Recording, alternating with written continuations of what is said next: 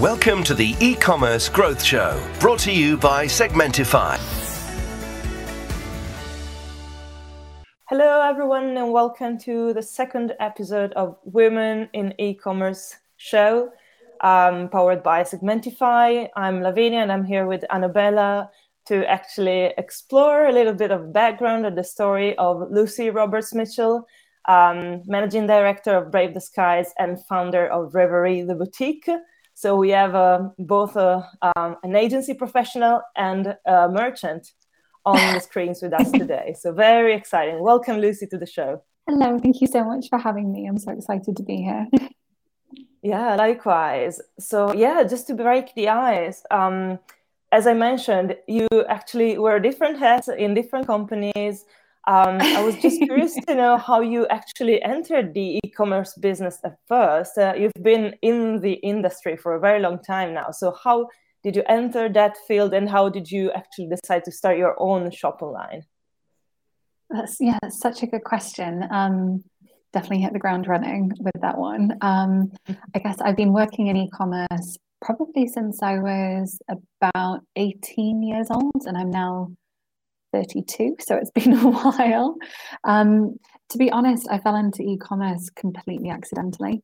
Uh, at the time that I started in e com, it was really just taking off here in the UK. So the business I was working for at the time, um, they were just exploring their first website. Um, and I happened to be working on the shop floor at the time. I was doing more of a merchandising position. Um, and I just loved being surrounded by the clothes. I loved the customers. I loved the whole brand experience of being in a store and being in that luxury environment. And I was really intrigued by what the website was going to be because I think at that point we mainly had ASOS in one of its early iterations. So I was tasked with what I thought was super exciting, which was writing all the product descriptions. which, as we know, actually isn't that fun when there's about 600 of them to do. But I was super excited by the opportunity. And it just kind of went from there. I ended up moving into uh, another role after university. Uh, where I studied fashion communication in uh, Newcastle at Northumbria. Ended up into in more of a studio position, online visual merchandising, and just became so exposed to e-commerce trading, how customers were interacting with the clothes online was really interesting to me because I'd always been in such a retail focused background. So I really got into this idea of sort of, I suppose, psychology in a way of how customers interacted with the website, how their purchases were differently informed from how they are in, in a store environment. And it just grew from there. Wonderful. Yeah. Um, and I'm sure you've seen a lot because even if you're super young, you still have been in the field for so long. So absolutely, um, it's changed so much. Yeah. Out of, of curiosity, is there anything you miss from the sort of old school e-commerce you started with? I do. I know this is going. To sound awful. I'm going to be poached by all of my agency friends for saying this, but I love. I, I miss retail in a way, I still really do miss that retail environment and having that ability to connect with a customer in person, take them through the story of the brand, because nobody can tell it quite like you can when you're so invested in a brand um, and you're representing that brand or you're representing that business. Being able to tell a customer that in a store environment, when you've got the products right there with you, you can use all of the senses. I do miss that, but a lot of what we what we do at Brave the Skies is about interpreting that experience and bringing that online. And so many of our merchants now are pure play. Um, they're just online, just e-com. So that in-store experience has never existed for them. Um, but for the ones who do have bricks and mortar stores was that's one of my favorite parts of discovery is really understanding how the store staff experience the products with the customers, what that initial feedback is like, and then how we can translate that to a digital product. Wonderful. Yeah, this is a question I kind of was saving for later, but since we tackled that topic, um, and uh, this is something Anabela knows as well, since she works a lot in the marketing side of things. How do you manage both with Brave the Skies, that um, just to give a bit of context to our listeners, takes care of mainly plus stores in the fashion and lifestyle brands so where storytelling is definitely really important so how what is there any like trick or any um, rule suggestion you would share to actually make storytelling relevant in a way that is not just a tool for conversion, but actually is creating a community and a feeling in the actual customers? Of course, no, that's such a good question. Um, we've got a couple of merchants who do this really, really well. So I always love to reference Rixo and Kitri, both uh, in a similar a similar space in sort of independently owned UK women's wear fashion brand space. Both beautiful collections, fantastic founders behind both brands, and, and I'm really lucky to have um, sort of a relationship with with both sets of founders as well. Um, so being able to speak to them about their collections, understand um, their business from the ground up has been one of the biggest highlights of, of my job. But I suppose when it comes to that storytelling piece and then how we translate that into their projects or into their work, it really boils down to authenticity. And that is such a huge part of both brands they genuinely have that story behind them that's backing them up. They have so much passion for what they do. And I think the really key part is that because the founders have been involved to such an extent from the grassroots of the businesses, they're so in tune with who their customer is. And I think that as businesses grow, um, and you sort of look at more corporate businesses, perhaps they really lose touch of who their customer actually is. Um, but I think specifically for those brands, Rixo and Kitri, they really have their fingers on the pulse of, okay, our customer is in her late 20s, early 30s, but maybe they've got, you know, persona B who's in her late 40s, early 50s, different levels of disposable income. They interact with the brands in different ways. Some are email marketing, some are social, some are in store at pop up events. And they really understand how to reach their customer and how to speak to her. And I think that is so important. And there isn't really a quick trick in order to be able to do that. It's it's a lot of passion, it's a lot of data which supports that passion. And it really is a complete pleasure to watch when brands really do understand that. So true. Yeah. It's amazing um, how you speak with uh, with so much passion about it. Uh, it's like you can really feel it, you know. Something's got to get me up every day. yeah. Um, Lucy, uh, you're being in a very uh, fragile position of working in two different businesses. How how does this uh, you know coordinate with your regular life? How do you spend your time in in the two businesses?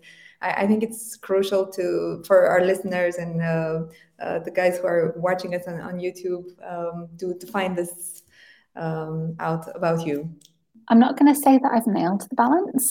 Um, Brave, uh, Brave the Skies, um, it's pretty demanding. Um, mm. I wouldn't have it any other way. We're in an incredible period of growth, and I feel so honored to be able to be in the position that I'm in, working with the mm. team that we have.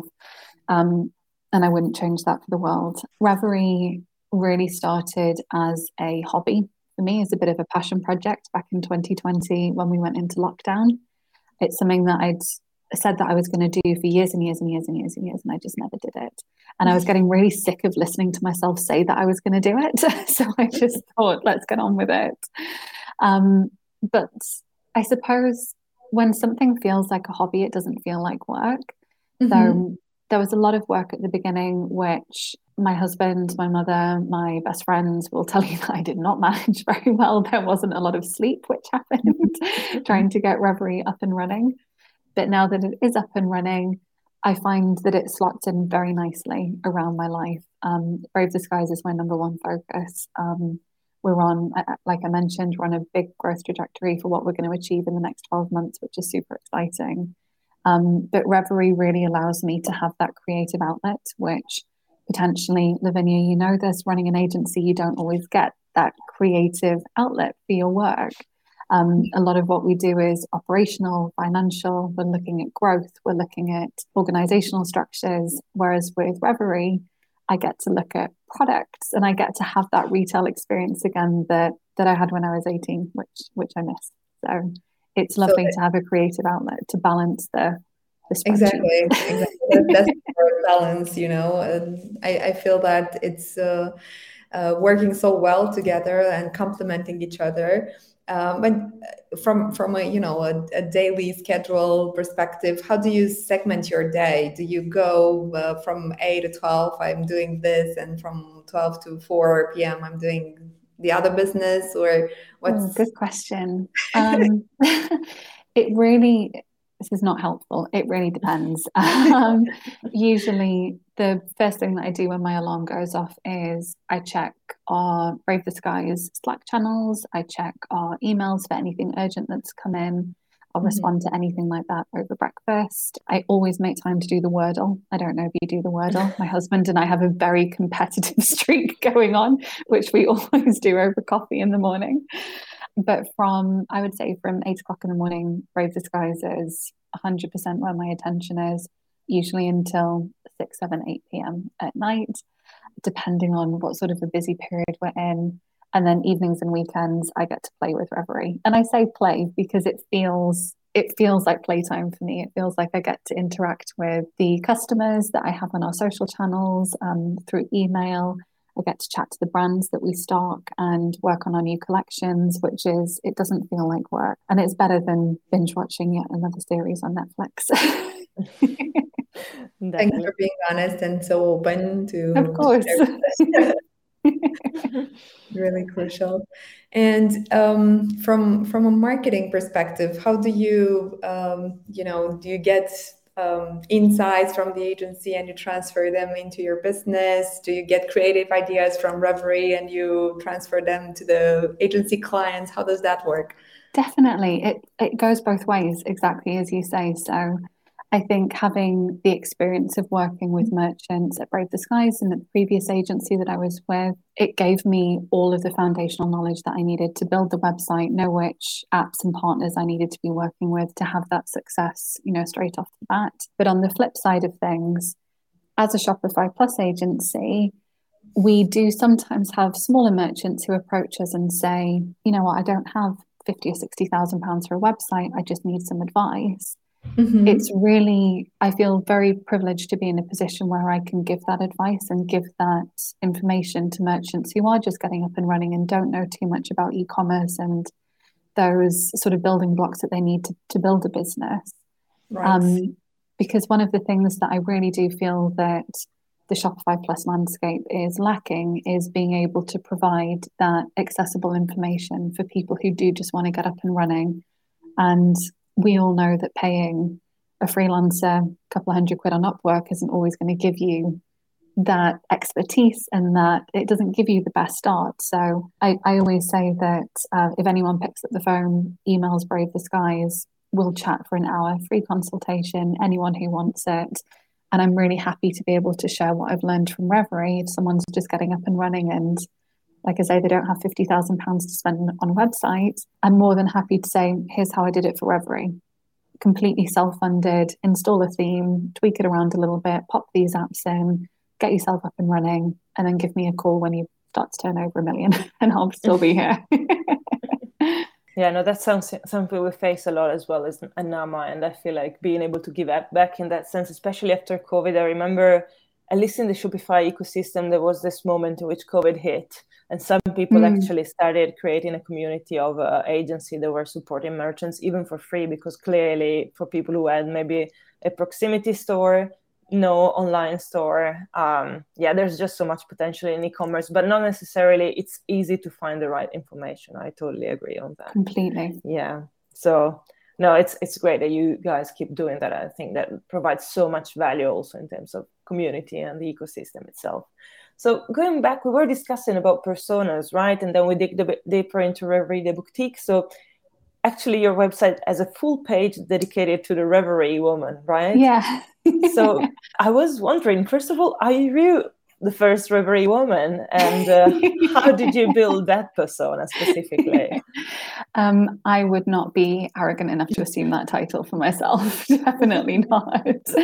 Um, when I was defining what I wanted Reverie to be. I wanted it to sort of almost amplify my own morals and my own beliefs to sort of make it just inspirational enough to be realistic, but also sort of keep that air of dreaminess and escapism about it. So I started playing with this concept of the Reverie woman and, and who she was, and she would essentially represent the brand's ethics and the brand's belief. And the brand is uh, vegan, cruelty free, uh, sustainable, luxurious. And I felt it was important for customers to be able to read about who that woman was, who that woman is, and hopefully see parts of themselves in her. I wanted it to feel quite inclusive, um, but also maintaining that air of storytelling and dreamer. Yeah, definitely. And I mean, reading it definitely is inspiring and kind of makes you want to purchase the products because you feel like you're doing something good, right? You're buying products that actually don't harm the environment. So, yeah, I know this project kind of came at the end of a process in which you were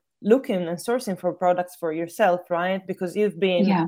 like thinking and caring about these uh, topics um, um, cruelty free, sustainability, and so on and so forth for quite, a while. So, how was that journey? What brought you to think um, we actually are lacking a platform like this right now? It, like you say, it was something that I'd thought about for years, um, and they were things that I'd cared about for so long. And sort of going back to my original retail background and luxury fashion and the early years of my career, I was such a consumer of luxury products, whether or not that was Chanel perfume or Mulberry handbags or, you, you know, all of the designer goods. I would just, I lapped it up. I loved it. Um, and when I turned vegan, one of the things that I started digging into more was, okay, so vegan is is what I eat. Like, okay, cool. I can I can deal with that. And then no, actually, vegan is everything. Vegan is makeup. It's cleaning product. It's it goes across every area of your life. And I was finding it really frustrating that the shopping trips that I used to really enjoy, popping into a lovely department store like Harvey Nicks or something, buy a new Tom Ford perfume, just completely off the table. Can't do it. Can't get a handbag. Candles, even full of beeswax or different paraffins, different chemicals. It's like, for goodness sake, this is ridiculous. like, why can't I have these nice things? And as I started digging around to try and find more sustainable alternatives. I just didn't, this is going to sound really brand snobby of me, but they just didn't look very nice. Just didn't look great. I didn't want them in my home. I didn't want to wear them. I didn't want to to use those products. And that's where Reverie really started to become more clear to me that there was a need to have a luxurious marketplace, e-com store, whatever you want to call it, where you know that all the groundwork's been done, you know that everything's been researched, you know that the supply chains are super clear, people behind the brands are wonderful people who genuinely care about their craft and what they do and you don't have to compromise anything. So it was very much born out of frustration in the end. But there was a need there definitely. The need there was a need. nice. And how would you usually source for products? I mean you have some very beautiful things on your website Thank so you. i guess in the end you actually managed to find some right yeah stuff. Yes there was um you know instagram is an amazing tool for connecting with small businesses. Um so i did use instagram a lot. I spent a lot of time asking friends and family you know what the main things were that they would purchase from either a gift store or maybe just like a treat that you would buy for yourself. For a lot of women it's jewelry or a candle or you know a nice a, a little something for your home that just makes you feel just a bit special and like you've treated yourself. So I tried to nail down the product categories pretty early on, and then I tried to find the brands to slot into those categories to create it as more of a lifestyle piece than a bit of a free for all. Can you share with us one success and one, you know, challenge you had along the way? I am pretty sure you had a lot of, you know, milestones that you lessons um, learned, stuff like that.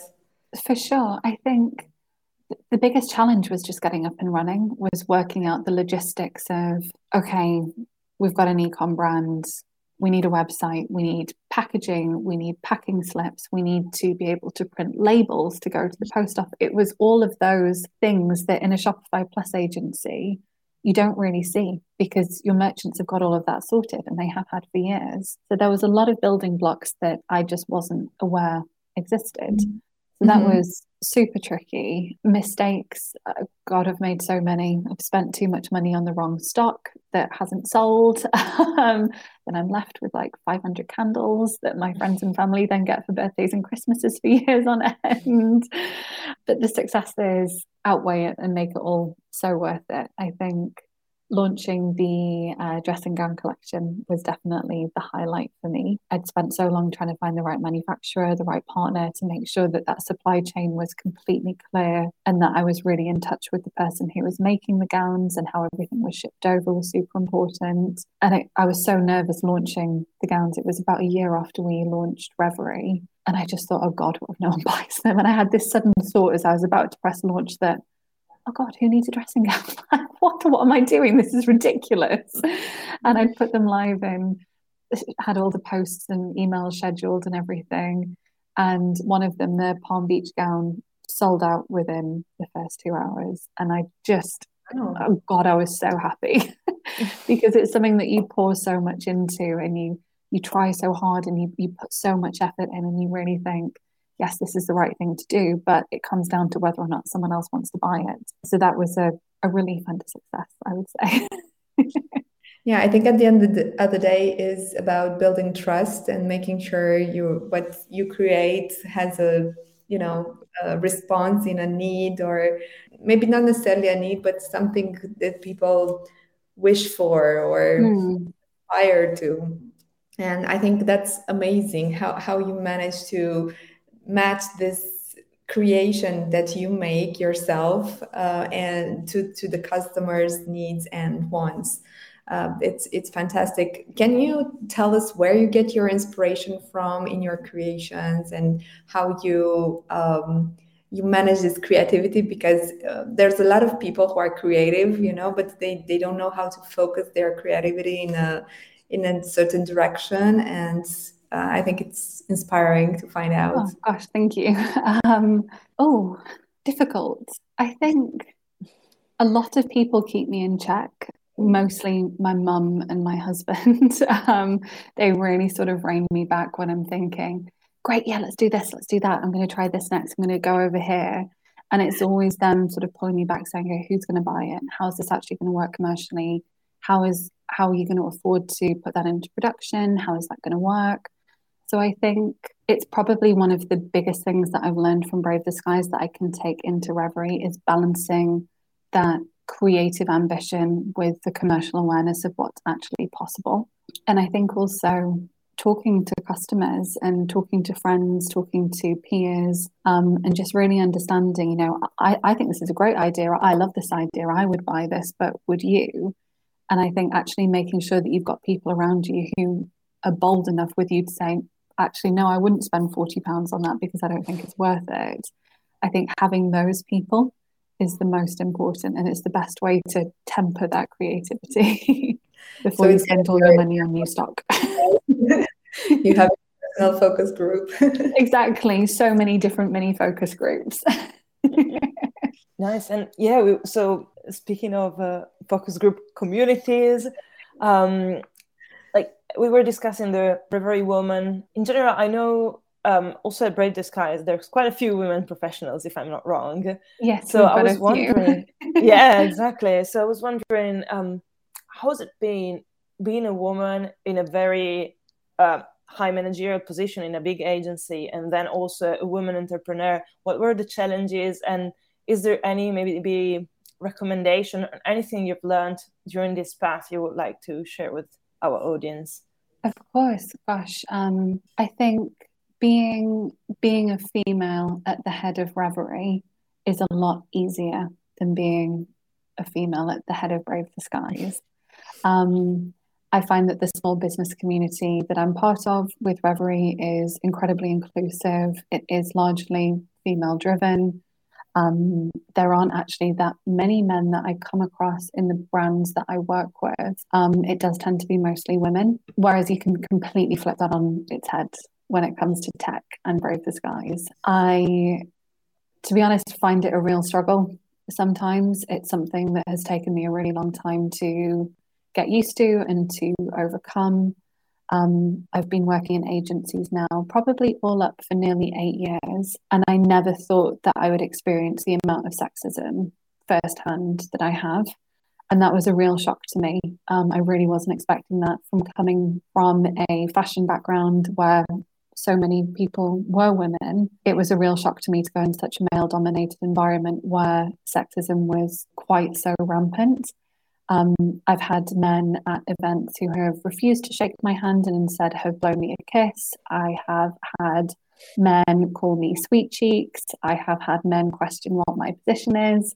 Um, and that is really difficult to swallow when you've been brought up as somebody who just believes that equality should be a given straight off the bat. So it's been a real challenge, to be honest. And I did say that no question was off limits and that I'd be super candid with all of my responses.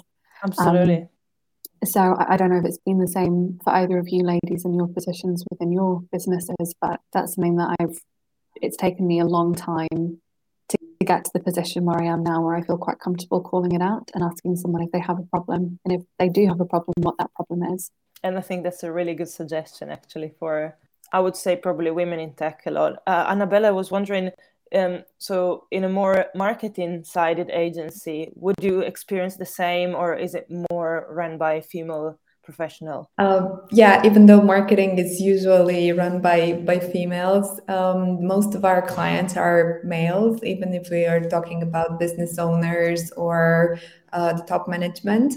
Um, usually, women are more in the executive position, and they are support for you know for the male running the um, um, the, the, company. Um, I've had uh, issues um, during these ten years since I started my my agency. For instance, when I had my first baby, I lost three clients because they thought if I would go on maternity leave, the their campaigns will not be working as effectively. So they just um, gave up working with us and they, they changed agency. So I think that that's where I felt the, the most impact because if I were a male and if my my wife would have had a baby, uh, I wouldn't have been impacted, you know, in any way um, uh, for this particular case.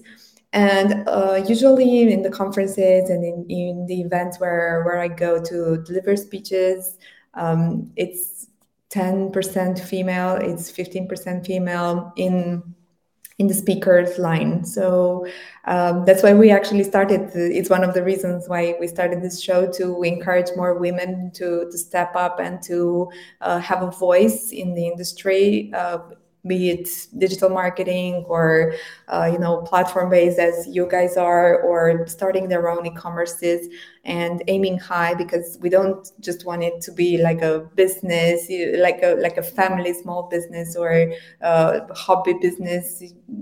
They can have also larger ambitions and be supported by the family and by um, their spouse and uh, to to really make a career out of that and i get a lot of comments also on, on social media. Oh how can you have it all? You know you have two kids you have your business uh, you're a superwoman. I'm, I'm not a superwoman. It's just like i know my priorities and i'm ready to you know work for for them. And even though there are there's many stereotypes i have to to fight for i also get a voice after many years as you lucy. Um, I, I can tell up front guys if there's a problem let's discuss it and get over it. 100% being professional and i think that women um, and it's actually one of the topics that i wanted to, to bring uh, into discussion women have a lot to offer in the professional environment. It's not just you know um, competition and testosterone all over the place. I think there's also empathy and um, humanity and compassion and uh, so many soft skills we can bring into discussion um, to help a business grow in a sustainable way. I think there's also um, a, a, real need to to do business in a more ecological way. I call it ecological, not necessarily concerning the environment, but in a more um, ecological way um, in re- the relationships that we build with our uh, stakeholders, with our partners, with our employees, and also uh, Lavinia was mentioning, you know, having female um, employees. How does that impact your business? I think there's a lot of value into that. my, my business is also uh, 70% women 30% men i'm trying to have a, a, gender balance i'm not being sexist at all uh, but i just find that in some positions and in, in some aspects women do come with with uh, with uh, different skills i would say and different approaches to to the business. And maybe you can also develop that a little bit. How how is it going in in your agency and in in reverie? Um, how do you feel uh, the the women employees impact the the growth of of the two businesses? Of course. Well, i suppose at reverie it's just me. Um, so okay. probably a quick answer. Um, when it comes to brave the skies we do have, uh, I can't remember the exact percentage of female employees that we have. It is too low.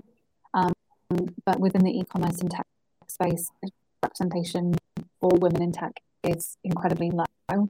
Um, it's mm-hmm. very difficult to attract. It's, it's difficult to attract talent, full stop.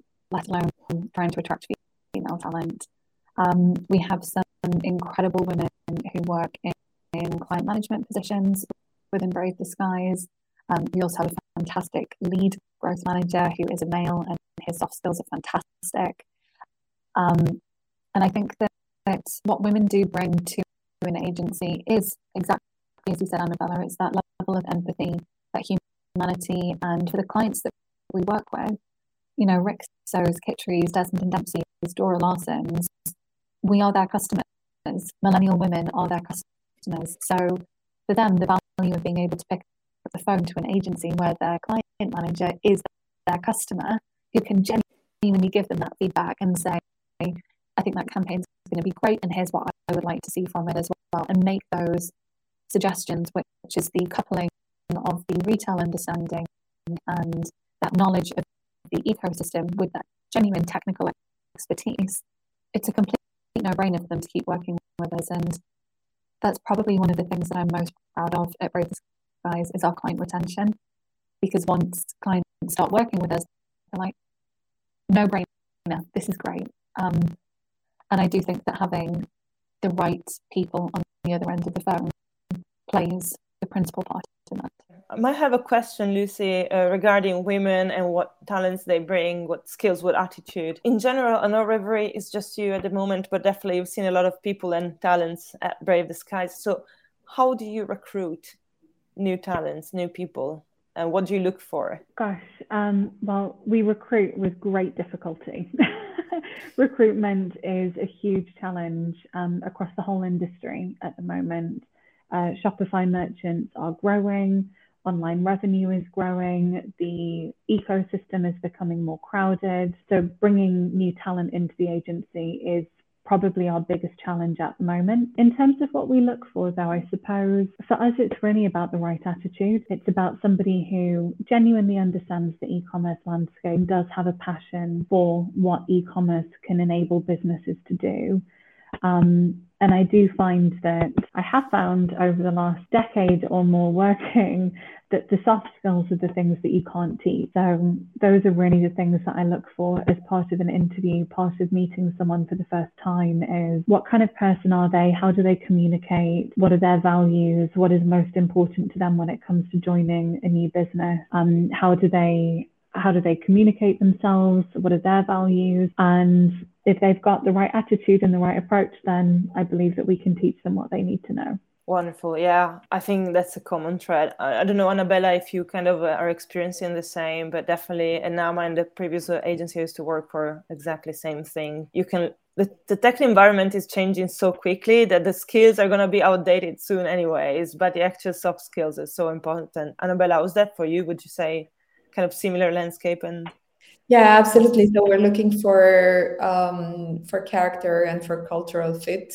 rather than knowledge and skill because that's uh, we, we have built internally some processes and a, a training program for uh, newbies to you know to reach the the, the standard uh, skills that we need for the job but if there's a cultural misfit with uh, with our organization then definitely it's not going to work for for each of us. And also it needs to be somebody who's very um, dedicated to their work and very serious very professional in in their job and to give 100% to be 100% in the business. So that that's basically what we're looking. And at this point we're um, even firing fast. if we get somebody on board and it's not a good fit, then I just try in the first three months. May- maybe it's different, uh, you know, in the UK, uh, but I try in the first three months to just let that person go if it's not a fit, because it would just stress the, the whole team and me and also that person if they constantly get uh, bad feedback. Not necessarily bad feedback. Well, we give feedback, but if we don't see an evolution in, in their skills and in their attitude, then it's not gonna work for us. And it's not gender related, so I wouldn't say necessarily uh, there's a difference here. It's just a matter of personal values and uh, how we align in in in that case. Yeah, um, and uh, taking so Lucy taking um, e-commerce as a field where it's definitely really tough recruiting, but also it's been changing so much due to the pandemic. Uh, acquisitions costs are becoming higher and higher. Um, good developers are really scarce on the market. So, more broadly speaking, uh, what e- uh, e-commerce, what trends in the e-commerce ecosystem are you witnessing right now? And um, is there anything that you're seeing becoming more and more important and something you would recommend investing into or working on? That's a really good question. I suppose from a merchant perspective, some of the main trends that we're seeing are really around a much more sophisticated and comprehensive tech stack. So, what we're now finding as the Shopify Plus market has really settled within the UK a lot of the larger tech partners are really established. They've got teams on the ground here so that they're, they're really enabling merchants to adopt their technology. We're really seeing merchants have a very detailed and complex tech stack. So it used to just be Shopify Plus, and then we'll we'll pop in a few things as and when. Some people were using uh, Dotdigital for their email marketing. Some people were using uh, Emetria, some people were using Klaviyo. Um, for loyalty, some people were using Yotpo, some Loyalty Lion, you know, some Smile. And what we're now really seeing is that those runners within the tech partner space are really emerging. So uh, what we see as a best-in-class tech stack now is quite clear. It's Shopify Plus, it's Klaviyo, it's Loyalty Lion, and we're really seeing those front runners come out now, which is great. And from a merchant perspective, it kind of makes growth a no brainer. Um, there's so many case studies that have uh, Brightpearl partnering up with PeopleVox, Loyalty Lion partnering up with Klaviyo, Okendo partnering up with someone else. It's very, it's very tried and tested, and I think that that makes the entrance to growth and the adoption of growth very straightforward for merchants, which is great. From an agency perspective, trends wise, a lot of people are latching on to that as well. We've been offering what we call a growth retainer for the last two years, which is a very proactive service that we offer for our clients who are paying um, and spending a certain tier of, of money with us every month. And we really integrate ourselves into their business. So we're really looking at planning their campaigns sort of three to six months in advance and how we support with on site design and development and we're really seeing a lot of other agencies now expanding the service of, their, of their retainers to support new loyalty tiers and email marketing flows and different services that are more related to the tech partners in the platform. So I think that's really interesting. Um, that's something that we've seen emerge a lot recently and something I'm fairly positive will continue to grow over the next 12 months. Thank you. Okay, so I think we're approaching the end of the show. Lucy, thanks so much for your time. For your time, um, anything, any advice like just to wrap things up um, to to women in tech to encourage them to build a career, to be brave and embrace the tech careers. It's a it's a big question to finish on. Yeah. Yeah. I would say to to any women who are considering looking at a career in tech, as much as possible, I would advise them to shake off any preconceptions that they might have about what the tech industry is. Um, mm-hmm. If someone had asked me if I would have a career in tech when I was 17 or 18 years old, I would have laughed and said, absolutely not. I can barely turn a computer on, let alone work in the tech industry. And I think it's important for those women to know that the tech industry actually spans so many different career opportunities for them. Um, it doesn't have to be a software engineer, it could be a leadership role, it could be a project management role, it could be a creative campaign role.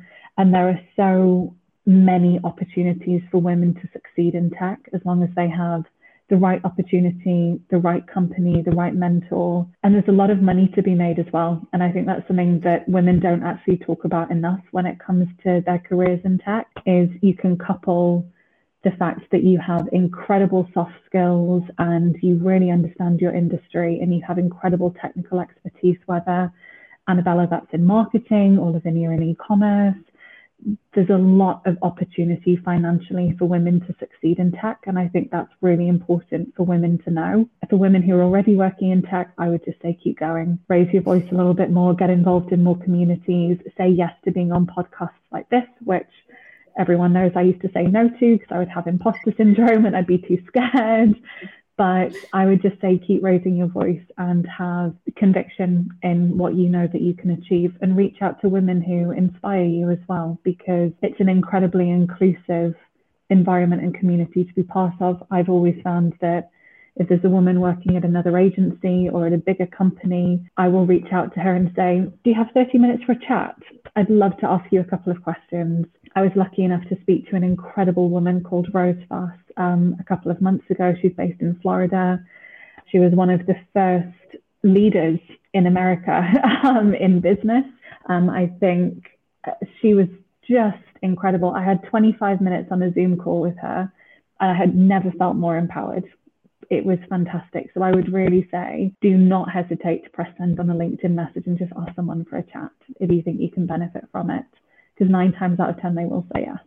so there we go. That's, That's my parting parting no. advice. Love that, and I think now you're gonna get a lot of DMs on LinkedIn of so fine. hopefully have listened to this podcast and want to reach out. So yeah, DM put yourself in a very dangerous but wonderful position. All right. So Lucy, thank you so much for being with us today thanks Anabela of course. Uh, we're gonna present more stories of more, more women in the e-commerce industry soon. Lucy it's been a honor having you with us today. Keep us posted on both brave the skies and reverie the boutique achievements and uh, thanks segmentify of course for uh, powering this podcast. Have a great day afternoon night whatever whenever you're listening to the podcast everyone. Thank you so much. Thank you so much. Bye. Bye